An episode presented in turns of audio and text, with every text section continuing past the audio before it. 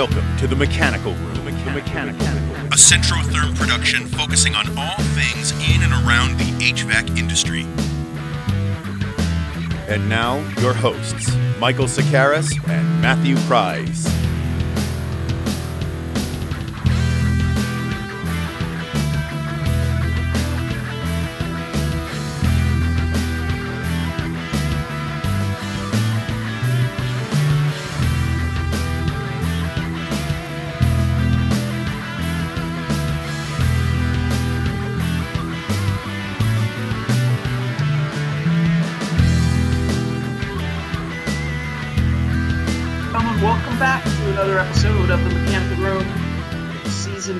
Episode two, and we got a doozy for today, Mister Pryce, don't we? Yes, we do. It's actually, it's kind of funny that you called it season two, episode two. I was talking with my wife, and she was like, "Well, you need to pick something because I it, is it episode thirteen?" No, I don't it, like it that way. You don't like it that way? You, uh, you, every year is a is a season. Okay, I mean, I, I am certainly keeping a mental tally of how many we we have done. It's easier um, to keep track of that way.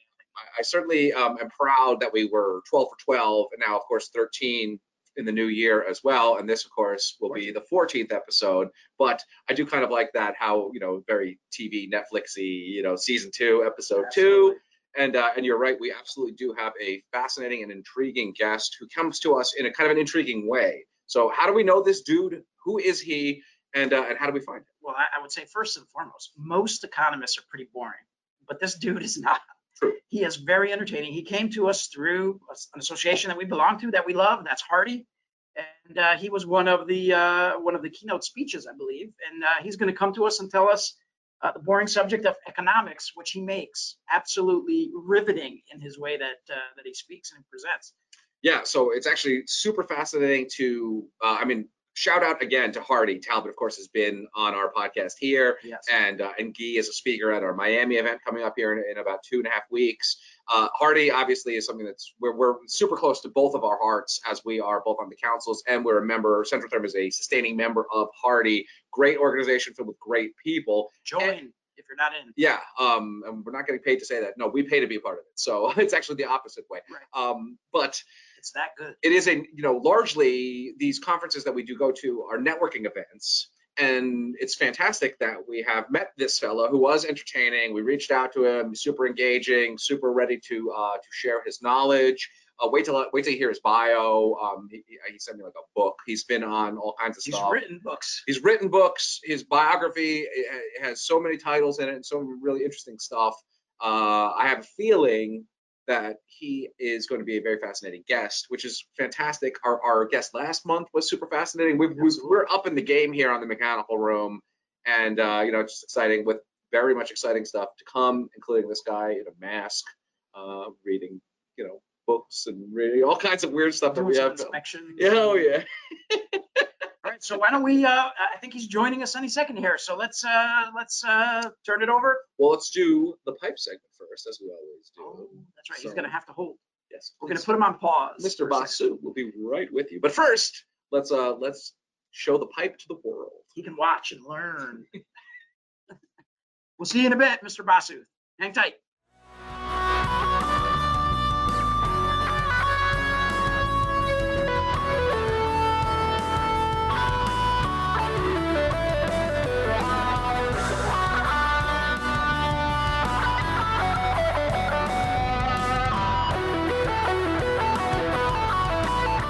Welcome back to The Mechanical Room, and it's another magnificent Show Us Your Pipe segment. This one comes out of the San Francisco Bay Area from our friend, uh, Cory Page. That's at Hydro underscore tech five ten, the legendary Instagram account of Cory Page.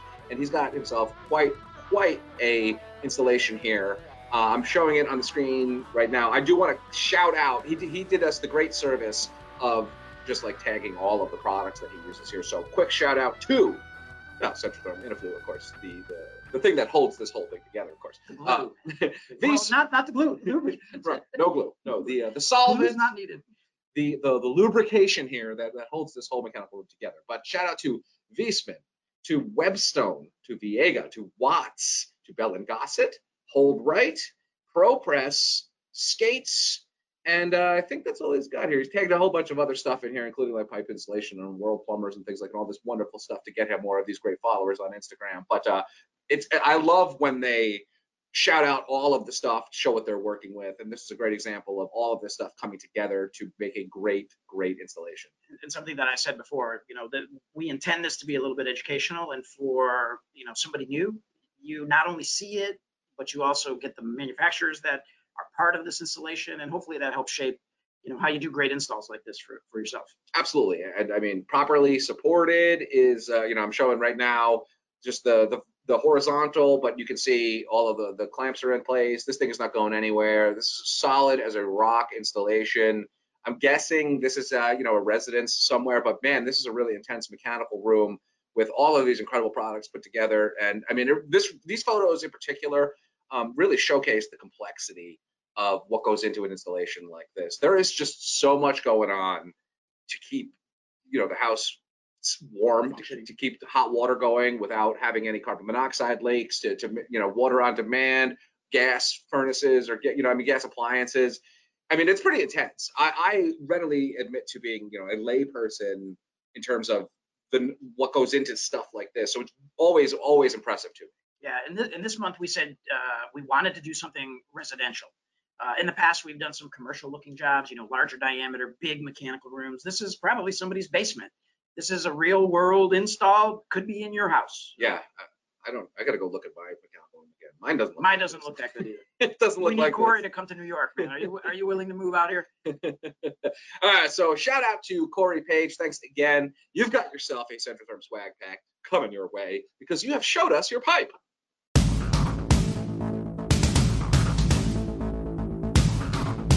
Welcome back to the Mechanical Room, and we are very, very excited to welcome in Anirban Basu, a, a man who was introduced to us when we stared at his handsome face up on the Hardy stage, keynote at, speaker at the annual conference. So that's how we know him. So thank you to Hardy for um for putting together like a like a always an impressive list of speakers who are fascinating.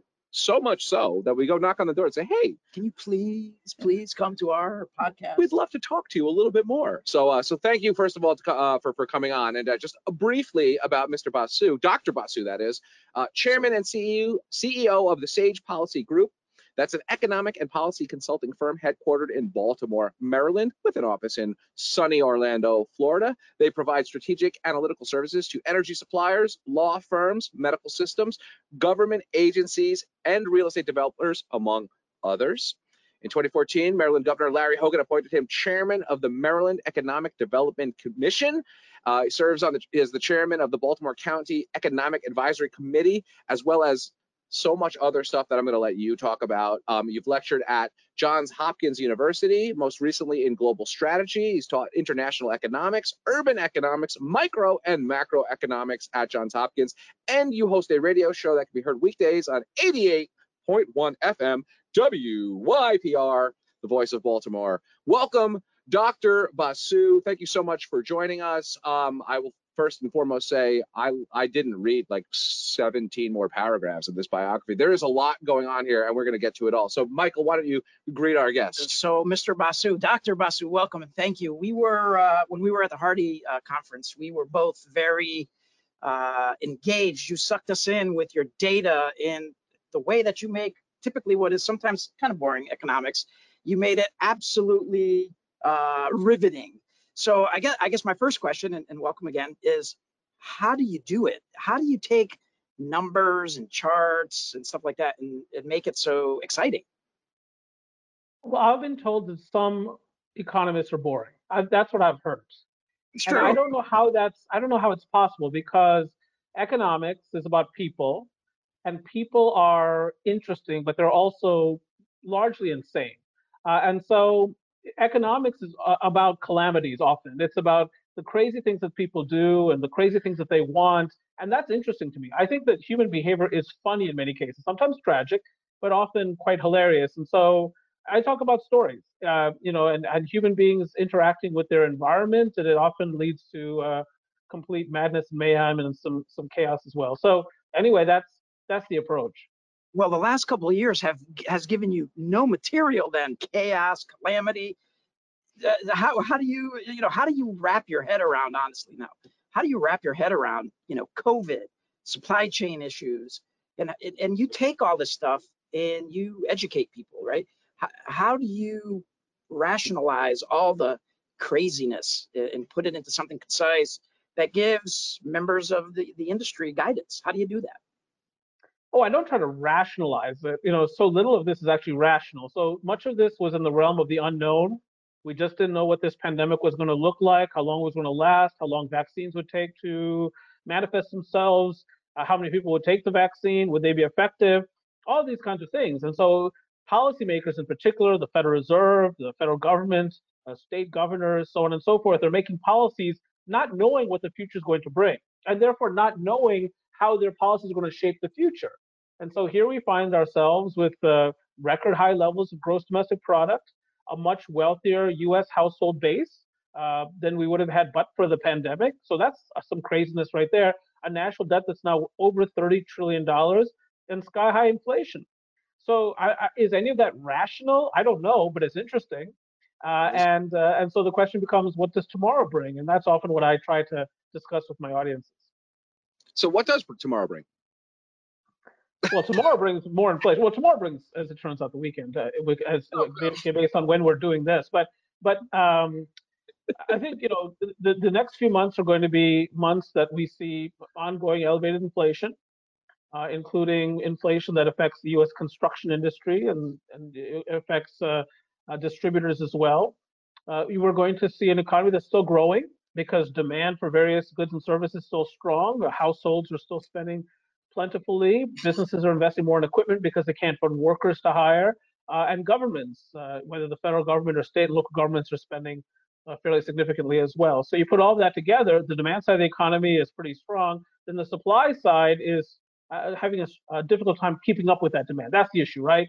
Supply chain issues.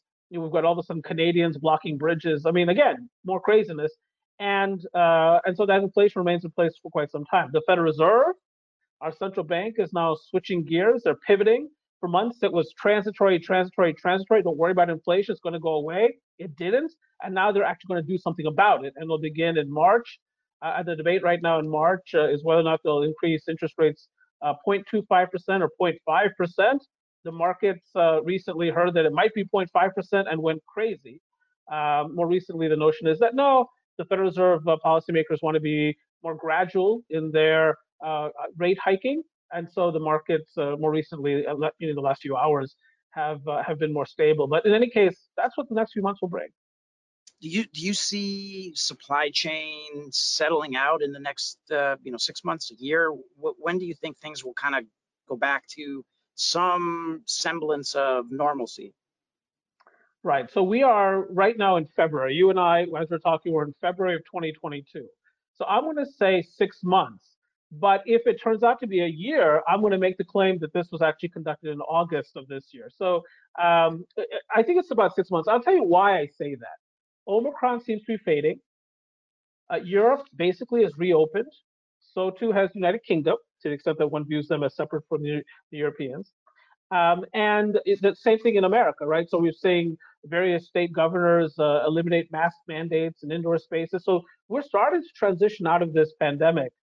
Uh, and, uh, and so I think normalcy is reemerging. And I was, you know, if you talk to uh, uh, people like the C E O of Hyundai or some of these other auto manufacturers, they think the chip shortage will be over by basically the third quarter of this year. Uh, and so we'll see more auto production, more vehicles on uh, dealership lots, uh, used car prices settling down a little bit because they've been rising very quickly, as people know, during much of the pandemic. So I'm going to say six months. But if I'm wrong, I'm going to say that I said twelve. Okay, we will hold you to uh, which other, can, can whichever one is stamp? the correct, whichever one is the correct prognostication. Can we date stamp and then switch it if we, we can, need to?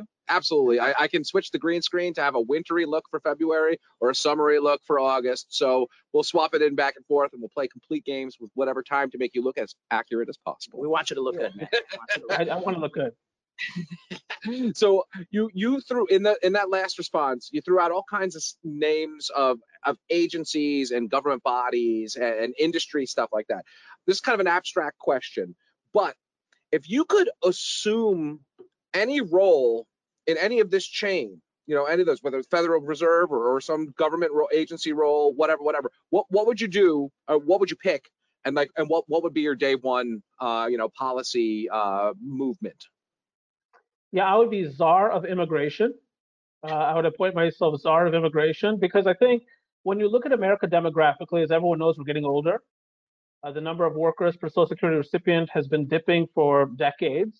It used to be, you know, nineteen sixty, it was six point one workers for every one Social Security recipient. We're going, getting close to two now uh, in the years to come. Uh, part of the story is that we don't have a really coherent legal immigration strategy. Illegal immigration is difficult to deal with. There's no solution to that that will make anyone happy, basically. But uh, legal immigration, I think we can sort that out. And, you know, we, we can't alter the birth rates of two decades ago, right? We had whatever babies we had two or three decades ago. But immigration is a great way to birth a thirty-year-old, and maybe a thirty-year-old with a software engineering degree, yeah. Or maybe somebody who's a really good welder or carpenter or road builder, right? Or bridge painter. And so we need those kinds of people in the economy, exactly. So we need those kinds of folks. And so let's sort this out. Let's figure out how we engage the rest of the world, uh, increase our tax base, increase entrepreneurship, uh, pay more monies into Social Security and Medicare trust funds, you know, balance our budget, at least eventually, uh, because I think it's going to take immigrants, uh, legal immigrants, to to do that. So that's that's what I would be, the czar of immigration. That's honestly, I mean, man, that, that to me, that's sort of out of left field, but a completely genius answer. Uh, I was, you know, sort of expecting something like chairman of the Federal Reserve or president or speaker of the House, you know, some some other thing that's a little bit maybe more um, sexy, formal, sexy formal. or known, if you will. But that's really interesting the way, because you really can enact a lot of positive change. This that analogy of birthing a thirty-year-old, especially one that's got like marketable skills, is a really fascinating, uh, fascinating angle. And something. So let me look at that from a different perspective, though, right? I'm an immigrant, right? I came here when I was two. Uh, it, things are different. I came from Europe. People are coming from different parts of the world. My wife is an English as a second language teacher. She get she has kids from all over the world. Are we as a country as sexy as we were twenty, thirty, forty? You know, fifteen years ago when I came in here as a two-year-old. Now, are we as sexy as a country, or do people now want to go to Singapore, to China, to different places because there's more opportunity there? Well, sexy is relative, right? So, you know, People magazine says sexiest man of the year. Well, he's sexy relative to other males, I guess. So uh, it's relative. And so I still think we're bloody sexy. I think we're sexy as hell um, because it's all relative. So I'll give you an example. When I go to Japan, you know what I see? A lot of people who look like they're from Japan, right? There's not a lot of immigrants there, right? It's not a, the kind of society that embraces the rest of the world very easily. America is different, great melting pot. So we can embrace cultural heritage of anyone from any part of the world. Uh, and, uh, and we need to leverage that skill, that ability of our society to accommodate um, uh, in, in a way that we're not doing right now. We need to cherry pick. I've said it a million times before. I think it should be like a, the N F L draft. So it should be like something like, you know, Maryland selects with its first pick, Sun Young Kim, aerospace engineer, Seoul, South Korea. And then you have Mel Kiper come on, talk about this guy is five foot six. He runs a nine second forty. He can bench press seventy-five pounds, but he's got double eight hundreds on his S A Ts. And man, he's got fifteen patents. That's what we need, you know, yeah. And in Massachusetts, you're on the clock. And we just don't do that the way we could. And so, yeah, Singapore is sexy. Australia is sexy. United Kingdom is sexy. Canada is a fantastic society. But no one among the very large economies has as much ability to embrace the world as we do. Yeah, Canada is still one-tenth of our size, roughly. So uh, we, we have a special place in the world. And, and you know, and so uh, I think we still are very sexy. We need a new campaign. Yeah. Doctor Um, Basu for immigration czar. I, I mean, that was a killer answer. Well, I like that. I was going to say, you've got my uh, you've got my vote. I'm just going to, you know, Mister Mister Biden. Um, we've got a new candidate here. Uh, we are going to reshape this country and uh, move it towards uh, exactly what you just said there. Bring in the skill that we need. On the on the uh, on the subject of skill, and this is something that we've talked about in the past. We've had distributor people on the on the program. We've had installing contractors, guys that are doing the day to day. Uh, work with tools on here and what, you know, what they're trying to do to shape and to bring people into the into the industry. In your mind, what do what how do we get more people in the H V A C plumbing industry? You know, when you're looking at data, how do we draw how do we draw more people into this business? Uh, we reorient uh, school curricula. So, you know, for instance, a lot of our finest H V A C workers are baby boomers, right? They're not particularly young. And they grew up at a time when there was shop class in high school. You know, shop class was typically taught by someone with enormous arms, wearing a Rush t-shirt, driving a Trans Am. And so these young people were able to develop a love of working with heavy equipment early in life. They went into construction with purpose. You know, they went into manufacturing, the skilled trades generally, with purpose. That's what they want to be. They wanted to be a carpenter. You know, they wanted to be a, you know, work for a mechanical contractor. Whatever it happened to be, that's what they wanted, because they were exposed early on to that kind of opportunity, that pathway to the middle class. But of course, in recent decades, we have embraced uh, an assessment-rich environment, and the assessments are done to make sure the kids are ready for college. And college is great for a lot of folks. Please do not get me wrong, but it's not the right pathway for everybody. And so a lot of kids are not aware of these pathways into the middle class, including those pathways that involve the skilled trades. And so if you ask me the question, how do you get more people into H V A C? It's that early exposure, so that every kid who would want to go into that segment ends up in that segment. But many people who would want to be in that segment don't even know it exists as a possible uh, pathway to the middle class or better. Because a lot of H V A C folks become entrepreneurs themselves, right? They start their own contracting company. So the sky, you know, the sky is the limit there. So I, I think that's what you do. You try to you try to go back to the way we were, you know, back to the future. Try to expose kids to more than simply getting ready for the S A Ts or A C Ts. Yeah, so I mean, you know, to tie it back to Hardy, which is how, of course, we know you, that's obviously a very big part of, of what they're doing, and a very big focus, including, I'm sure you're, you must be somewhat familiar with their documentary if you haven't seen it. It's literally about that. The whole thing, Hot Commodity. Kristen Gore was the executive producer on it. We, we talked about it a number of times because this topic comes up all the time. Um, sort of the thinning trades and how to get how to get people more interested in in that sort of thing. And Hardy is super committed to doing just that and and fostering the next generation of technicians, right? So um, we know you from Hardy. Hardy is is a great time. Uh, I, I personally enjoy it. I, I imagine you as well, otherwise you wouldn't go. Um, I, I guess I wanted to ask you about, you know, what other fun speaking engagements you've been a part of, and what's the most awkward one you've ever been a part of? Yeah, okay, so I am also the chief economist for Associated Builders and Contractors, okay? Very wonderful organization, and twenty thousand members across the country, and, um, but they are based in the, or rooted in the merit shop philosophy, right? Non-union shops, right? Merit shop. So one time I was uh, invited uh, to the to speak to the Mechanical Contractor Association of Philadelphia, and these were hardcore union people. And I don't get involved in A B C's legislative affairs, right? I'm just an economist talking about the data, but they knew I was associated with A B C, and A B C is non-union merit shop. Uh, and so as I'm speaking to this group, and these were tough-looking guys, and I think I don't I don't remember if there were any women in the audience actually, but these were tough-looking union labor leaders, right? Really, I mean, they look like, you know, the Sopranos, basically. And um, and they refused to laugh at my jokes. Uh, so I was trying to pop one zinger, you know, one-liners out there, just zing them, but they refused to laugh. And I think I saw one guy, maybe from New Jersey, I don't know, smirk a little bit toward the end. But it was very awkward because I'm speaking, I'm trying to get them to engage me, and they were just have none of it. So I'm not sure why they invited me. I think at the end, they gave me a pat on the back and said, get out.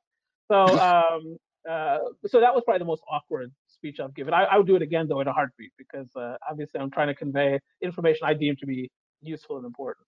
Well, luckily that was not the the experience at Hardy, as you know, pretty much everybody at their table was was in, certainly enjoying. Got lots of lots of laughs um, in that room, which is what you know what prompted us to to start knocking on the door and say, hey, we, we, we we're a little selfish. We want to get some of those laughs for yeah, us. But, but we also, I mean, you you combined laughs based on s significant, serious data, uh, and you were there to kind of give us, uh, you know, kind of an outlook of what the future, you know, holds. So with that, how's this year? You said, you know, G D P's at record levels. How's this year going to finish? What does three years out look like? What does five years out look like?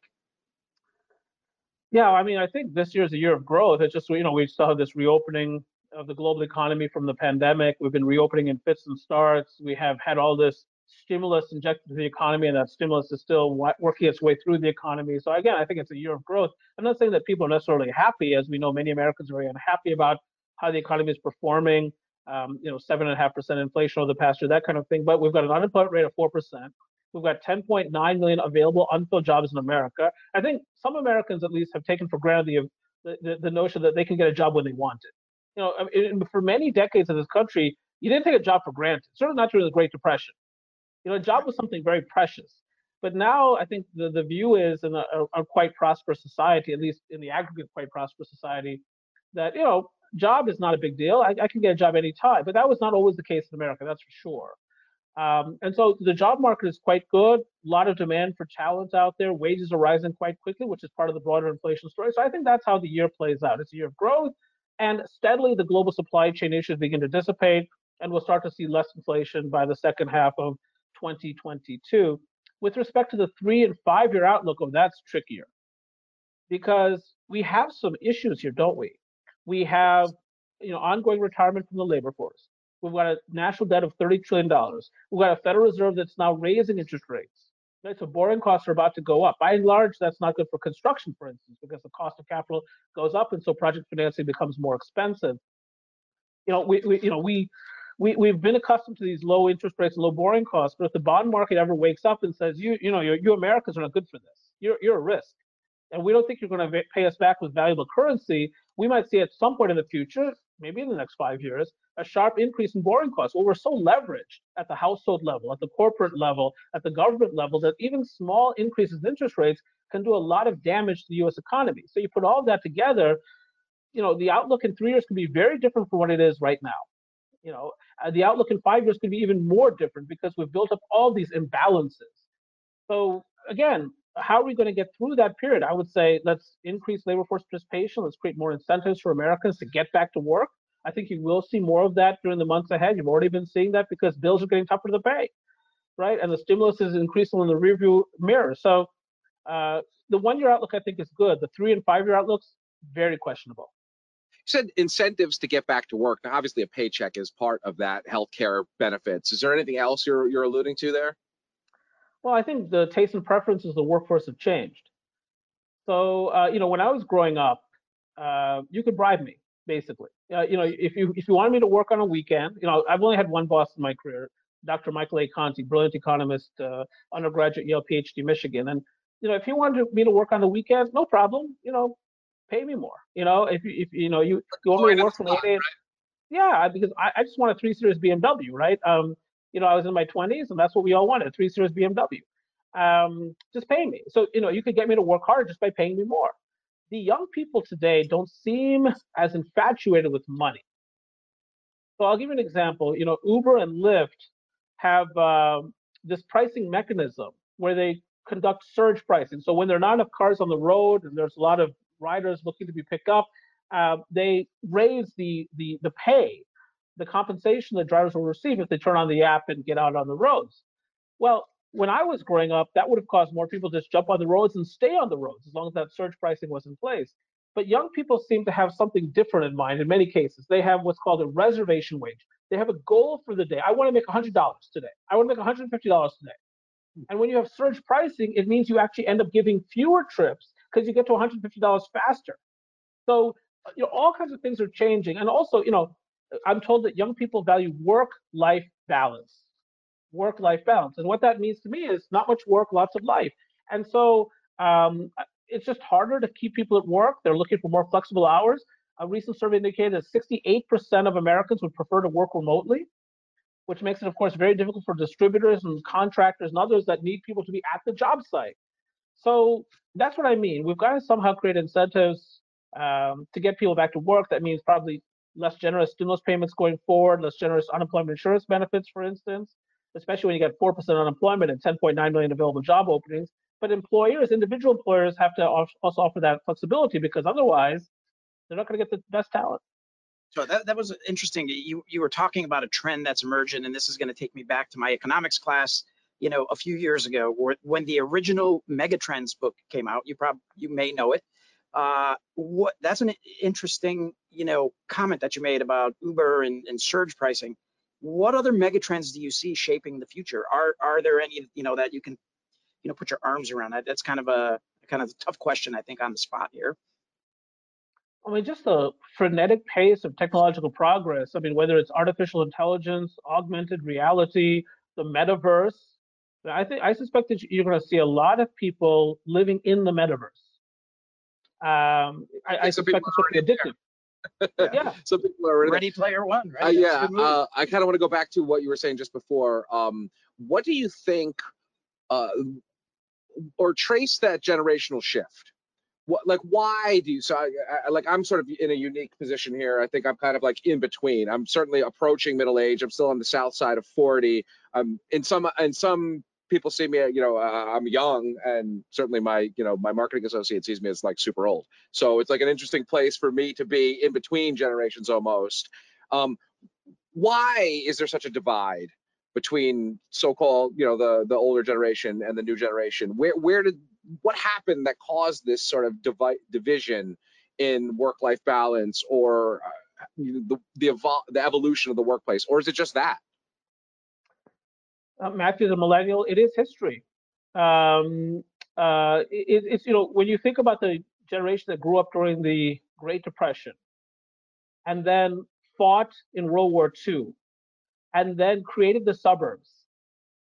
Those were people who just took nothing for granted. They didn't even take the meal on their table for granted, right? They said grace.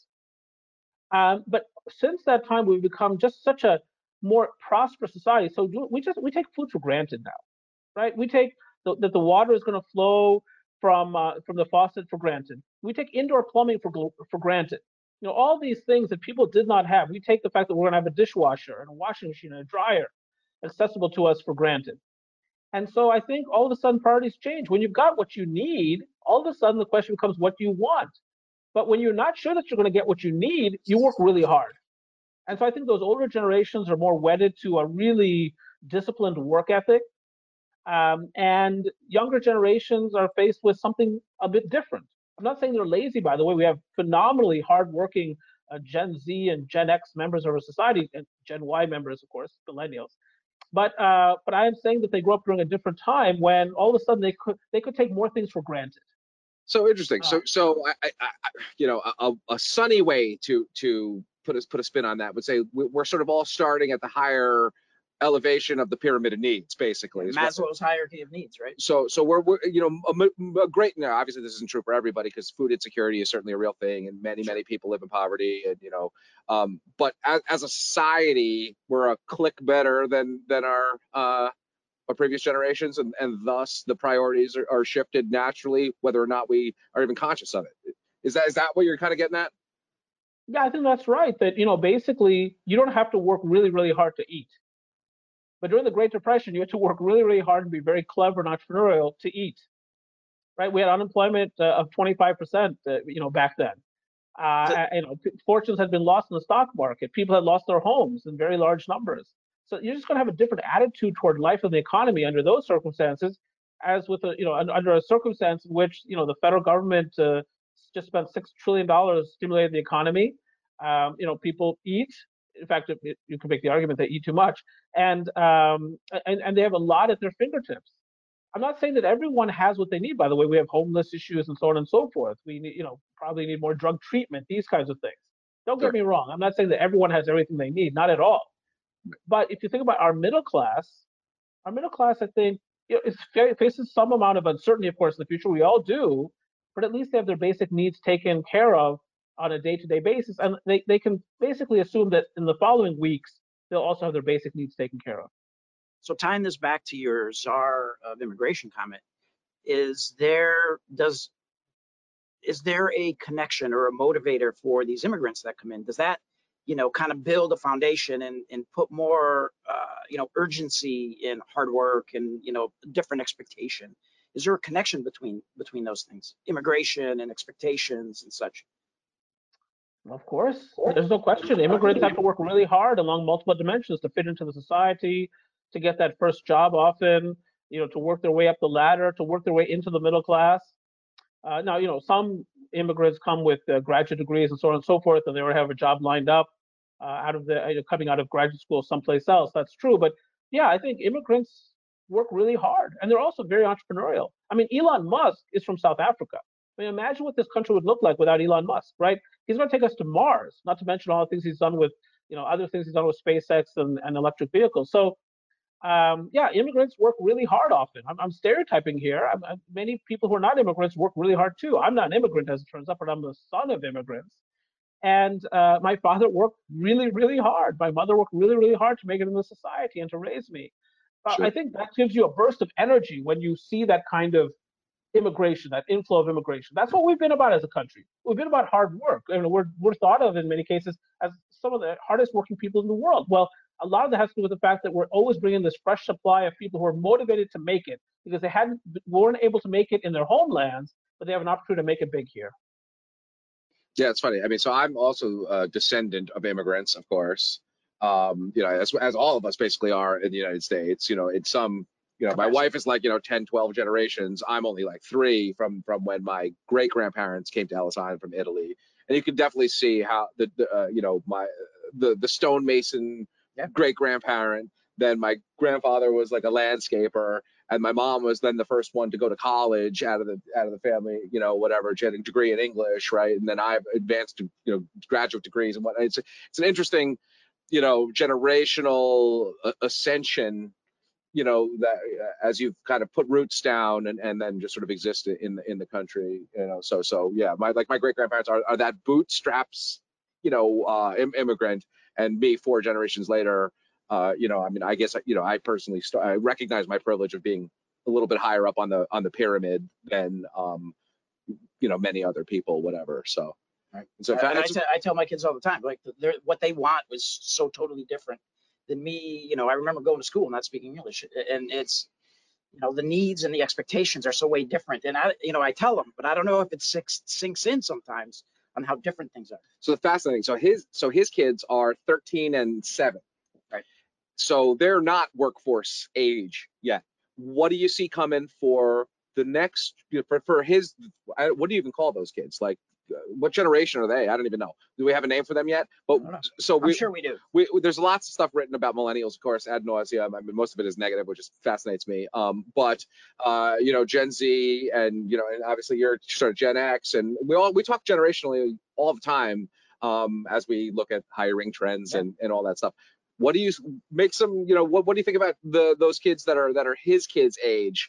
How, uh, what what's the landscape look like for them? Or are there, what other interesting trends um, is that age group going to sort of face as they enter a workforce? Well, I, all I can tell you is they're going to face just rampant technological change. We have no idea what they're going to be doing and how they're going to be doing it. You know, we're now, for instance, you know, we have, you know, we build houses in this country. But we're now three D printing homes in this country for the first time, right? The techniques are totally changing in terms of, of how we do that. When I was growing up, you know, when I was growing up, we didn't have computers. Right. You know, we, we, we didn't work with computers. We didn't have the internet. You know, I, everyone remembers that Katie Couric uh, question that she asked on Today. Uh, what, what exactly is this internet thing? You know, I mean, that's where we were, right? I thought plain paper fax was the end of history. You know, I mean, that was, wow, this is awesome, you know? Uh, um, and so, you know, I, I, My, the first album I ever bought was uh, Zenyatta Mondatta by The Police on eight track. You know, so uh, the pace of technological progress is just so fast that yeah. we don't know what these kids are going to have to do. So what, what, what? If you're a thirteen-year-old or a seven-year-old, what's the key to your future? It's epistemology. It's the knowledge of how to acquire knowledge. Mm-hmm. It's knowing how to learn, because you're going to have to adapt really, really quickly. Um, and, and that's where the secret sauce is going to be, those analytical skills that allow people to pre- uh, problem identify, problem solve, and of course use whatever techniques are available or becoming emergent in terms of solving problems. So that's what's going to be about. But I have no better answer than that, because that's how quickly things are changing. No, it is. And actually, it's funny to, to tie it back to our industry. You know, obviously, technology plays a, a big role, but to go back to the Hardy hot commodity vibe and, and lack of folks in the trades, There, there will not be robotic plumbers in Auntie's generation yeah. that I, that I could think of. You're right? Going to still need running water and hot water and stuff like that. I mean, the human element of certain certain trades jobs are not quite ready to be automated. You know, the technology for that stuff isn't isn't quite there yet, which is, you know, a big concept that, like, a lot of these uh, folks in our industry and other podcast hosts are, are, are you know make a big make a big deal about, because there will be occupations for for people who know how to do plumbing, you know, switching out a water heater, air conditioning, and A C, all that, you know, all that trade stuff is is, is kind of still here And though the appliances are are certainly um, evolving and, and getting better, that technology, you know, it's being, I mean, well, you can just trace the efficiency of a water heater from, you know, when I was a kid to what it is today. In, way different. Way, way different, but uh, still a human being turning that wrench, hooking up the hoses. So, so let me let me tie in. Uh, you know, we're talking technology. We talked uh, earlier about you know the uh, uh, the uh, boomers and the Generation Xers that are doing a lot of the technical work right now in the field with the tools. But we we're seeing, and I don't know if you, if you see it or have been involved with it, but we're seeing uh, an interesting uh, drive with younger generation technicians that are doing their work and sharing their work digitally via social media, uh, and they are influencing, and through that interaction they're they're actually training and they're kind of bringing sexy back, if you will, to the trades. Uh, do you see this? How, you know, are you following this trend uh, in and of itself on, on your end? Yeah, I have seen this, and I'll tell you, you know, the, there are different definitions for generations, right? So typically, my generation, Gen X, is defined as being born from nineteen sixty-five to nineteen seventy-nine. Uh, the millennials are often defined as being born from nineteen eighty to nineteen ninety-six or nineteen ninety-seven. The uh, the new up-and-coming generation, the youngest members of the workforce, is Gen Z. I don't know who came up with these names, by the way. Why would you start with Generation X? You run out of letters very quickly, but in any case, that's where we're at. But uh, nineteen ninety-seven, let's say that nineteen ninety-seven to roughly twenty fourteen. And so, and I don't even know what the generation that's born twenty fifteen and after would be called, but um, what, one of the things that they grew up with was the student debt crisis. And a lot of these young kids uh, have become persuaded that they don't want to take out a lot of debt to go to college. And yeah. So that's a generation, I think, that is more open to finding alternative pathways to college to get into the middle class, including the skilled trades. The, the problem is that it's a small generation. It's just not a very, very big generation. So these are the kids of Gen X. Gen X is known as the baby bust generation. We follow the baby boom. So because there's not many of us, there's not many kids that are in Gen Z. But nonetheless, it's a generation that's more open to the construction trades or the skilled trades. Uh, and th they might enter in larger numbers, proportionally speaking, than previous generations, the last couple of generations have. So that's a very positive thing. And yes, social media is with them all the time. So guess yeah. what? They like to show other people what they're doing with their day, what they're wearing, in fact, yeah. but also what they're doing, how creative they're being, you know, the tangible evidence of their output, which is one of the things, of course, that the skilled trades gives you, right? So a lot of people file reports and have no idea if they accomplished anything that day. But these folks, you know, welders and people in H V A C, they can actually see, I did this. I made this work. This is happening because of my efforts. And I think young people really love that, you know, that's that mission aspect or mission-oriented aspect of their life and their livelihoods. And so we're seeing more of that on social media. And you're right, it is influential. Yeah, definitely truth to that. Uh, these guys take extreme pride in, I mean, in something as simple as like how clean I'm able to solder this pipe.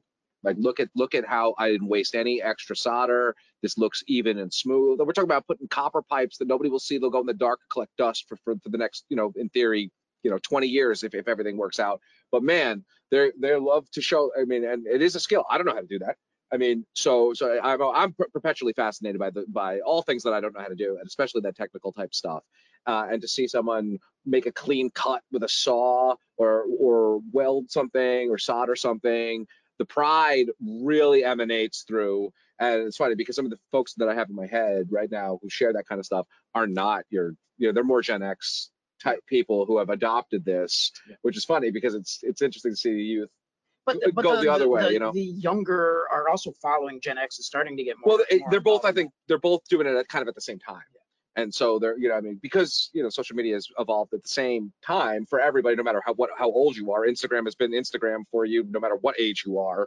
It, it, you know, that people who've just glommed onto it and and uh, you know, figured out how to increase their brand, show their stuff, have a little fun, et cetera, et cetera. So yeah, I mean, we, we here at Centrotherm are very fascinated with what's going on in, in social media. Especially in our industry. In our industry, yeah. And I've said this before, I came from the electrical side of the of, of the industry. The electrical side typically leads, uh, you know, the mechanical side in a lot of different ways, but I don't see, and I, I still follow the electrical side, I don't see the level of influence and influencers and social media activity on the electrical side as I do on the mechanical side. The, the mechanical side is leading, I think. I, which is fascinating. I wonder if it has to do more with, you know, to to what Doctor Basu's point is, the, the fruits of your labor are a little are bit more tan see, tangibly yeah. visible yes. if you're installing a bunch of like, you know, ProPress pipes. Yeah. If you have a, a, a, a jigsaw puzzle or a maze of copper piping and gas lines, it looks fascinating as opposed to open Simple up the panel, wire, yeah. you're doing yeah, all, everything's you know, hidden behind, you know, and wire covers, and right. it's not it's not as visually striking. It's actually even harder to film that stuff too. Yeah. You know, I mean, like to get in there, you need to be zooming in on a button or something like that to you know connect yeah. the two wires and stuff. So it's just harder harder to do. All right. So so we've taken up a lot of your time. We've talked about some heady heady topics. Let's conclude with just you know tell us a little bit about Doctor Basu the man. What what like what are you into? What what kind of hobbies do you have? Are you a big Orioles fan? You know, are you? Are you we still always talk music. Big no, Patrick who, who Ewing guy, Hoyas. You know, yeah. What? Who? You mentioned the Police, et cetera, et cetera. Who are you? What do you do when you're not crunching the numbers and and uh, and writing these mega trends of your own? I'm a geek, so I read Agatha Christie novels. I am a huge Orioles and Ravens fan. That's absolutely true. I watch English soccer a lot. My okay, team is West Ham United, the Hammers of East London. Um, I have successfully vacationed in Cumberland, Maryland before, which no one had ever done in the history of the world before I did that. Um, you know, so, um, I, you know, I love my wife and two girls, you know, and, uh, uh, you know, that's, that's me. I love Lord of the Rings. I love oh. Harry Potter. I love uh, South Korean zombie flicks. Um, you know, that's, that's who I am. I, I, I, I, I do a lot of traveling for, you know, to deliver presentations in various parts of the country. You'll often see me drinking at hotel bars. I drink too much at hotel bars. Um, that makes three of us. I, yeah, yeah. I mean, yeah, and uh, in fact, I'll have a White Russian probably after this uh, this webinar, even though it's the uh, early afternoon. So, but it's not going to stop me. So, five o'clock. Is it is it spring? Is it summer? Is it winter? We'll we'll determine that depending on what happens with the economy. He said he's an English soccer fan. I I'm pretty sure right now it's five o'clock Greenwich Mean Time, so you're good to go. I'm good to go. It's five o'clock somewhere. That's right. yeah, oh, so it, it, that's that's that's me, and uh, I've been running my business since uh, two thousand four. We've never missed payroll, so uh, we have payroll next week. So I, I hopefully we'll make it, and we'll keep going. Fantastic. Well, I mean, Tony, you hit on all the stuff there. Uh, well, uh, actually, no, you, you left out some bands. Let's hear some bands. So Orioles, that's fascinating. Uh, you know, I'm an A L East guy myself, Yankees. I was born in the Bronx, uh, but deep respect for Cal Ripken, who was like a, sure. just a massive, Classic. just a hero of, of my youth, basically. You know. Um, you know, uh, who are you listening to? You said Police was your first face. Rush, Styx, Queen, Led Zeppelin. eighties guy. Uh, okay. Yeah, yeah, yeah. Late seventies, eighties guy. That's why, like, I wear the sideburns, so like, uh, you know, because I love the seventies. You know, I love Charles Bronson films. Anything Charles Bronson was in, I love. So, um, yeah, that's. I'm stuck in this. I want a Camaro. You know what? My next big purchase is probably a Camaro. You know, yeah, but and. Uh, Oh, from back in the eighties or seventies, or is it a new? No, car? I want a new one. I want a new one with air conditioning, all that kind of stuff, you know. So I, I want a twenty twenty-two Rapid Blue with gray interior, uh, you know, six-speed manual, convertible, eight-cylinder. That's what I want, you know. And uh, I want to keep working to get it because, you know, that's what we Gen X people do. We work to buy cars, and that's, uh, right. that's what I want to do. And Styx T-shirts, which actually I just bought one, and I should wear it and take a picture so we can insert it. Wow. Uh, that's funny. Um, Styx is a fascinating band. They are indeed. Tommy well, Shaw, in my mind, he's he's he's a classic. He's a legend. Uh, it just always it just always immediately makes me think of South Park because Cartman does just as good a job as Dennis, Dennis DeYoung in the backseat of that car singing that song. Uh, I wish Dennis was back. I don't know about you, but he's got to go back. He's got to go back. Styx, that's amazing.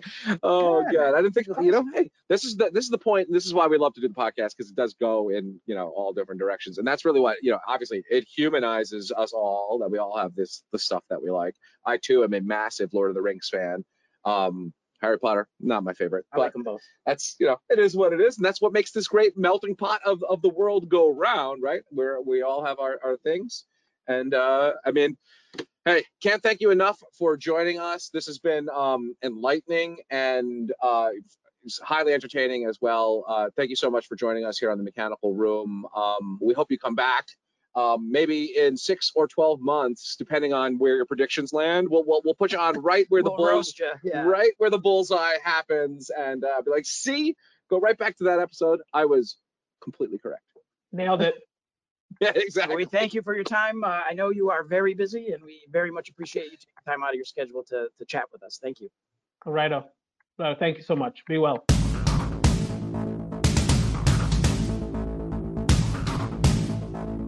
And we are back. That was um, another great interview, I must say. This year has started off with a bang. Ryan Kaskaden last week, uh, last month that is, and Doctor Basu this month, both wide-ranging, different. Really informed. Very different. Um, you know, it's really, yeah. So one thing that Doctor Basu was not so into the Dream Theater or the heavy metal stuff. No, but he was, uh, but he was into you know, Rush, I get, yeah, which, uh, and, and some sticks. Uh, which I, again, I'll have to wear my shirt. Put it on here. Indeed. Well, uh, maybe I'll just overlay the Styx logo, or I'll have, you know, I'm Sailing Away playing in the background here. Or uh, what? Oh, Blue Collar Man. That's the one. That's the one. Blue Collar Man would be perfect. It would be for the trades. That's right. That's right. Be, uh, that is absolutely perfect. Yes, it is. Oh my God! Styx. I was listening to it this weekend, so it's top of mind. Oh my God! They'd be, uh, man, I haven't listened to Styx in in too long. I have to change that. Change it up. Put it on uh, in the car as uh, as I get ready to edit this this beast of a podcast. Um, so yeah, thanks again to Anirban Basu. That was fantastic. I mean, there's a reason why he is a speaker at these events and an economist. Uh, well, I mean, right. I mean, well, he he's certainly good at all, all of that stuff. And um, I, I absolutely loved his his answer on uh, immigration czar. Yeah, yeah, I thought that was that's wonderful and way out there kind of. You know, idea. I, I would not, I didn't expect that. Yeah, like I said, I, I mean, if you ask the average person, let's say, uh, obviously he's not the average person, but, you know, assume a role. Well, you know, I mean, nine times out of ten, you get president, right? I mean, obviously go for the highest one, you know, some kind of senator or governor or something like that. Those are Director the, of sales? Right. Well, no, I mean, government agency kind of oh, stuff. Okay. You know, I mean, that, that was my question was if you could assume a role here to, to enact policy or what, whatnot. It's fascinating that that would be the choice, but man, it really would I mean, be able to affect policy that way. That's a huge impact, right? Really, really huge. Um, yeah, like I said, I think I said, you know, I, I was expecting like, I don't know, chairman of the Federal Reserve or something like that. Um, I was expecting something like that. You know, so so really fascinating, but really kind of a macro thing. I mean, he was a professor of macroeconomics, so macro thinking um, gets, gets you that sort of outside the box perspective. And I mean, really fascinating. So, czar of immigration. I totally didn't expect that. And what a, what a fascinating and interesting answer. So, yep. All right. So I guess that brings us to an end for season two, episode two. Uh, yeah. We'll be lining up some interesting uh, guests for uh, for next month. Yeah. Uh, so stay tuned. Uh, we wish you all well. Signing out.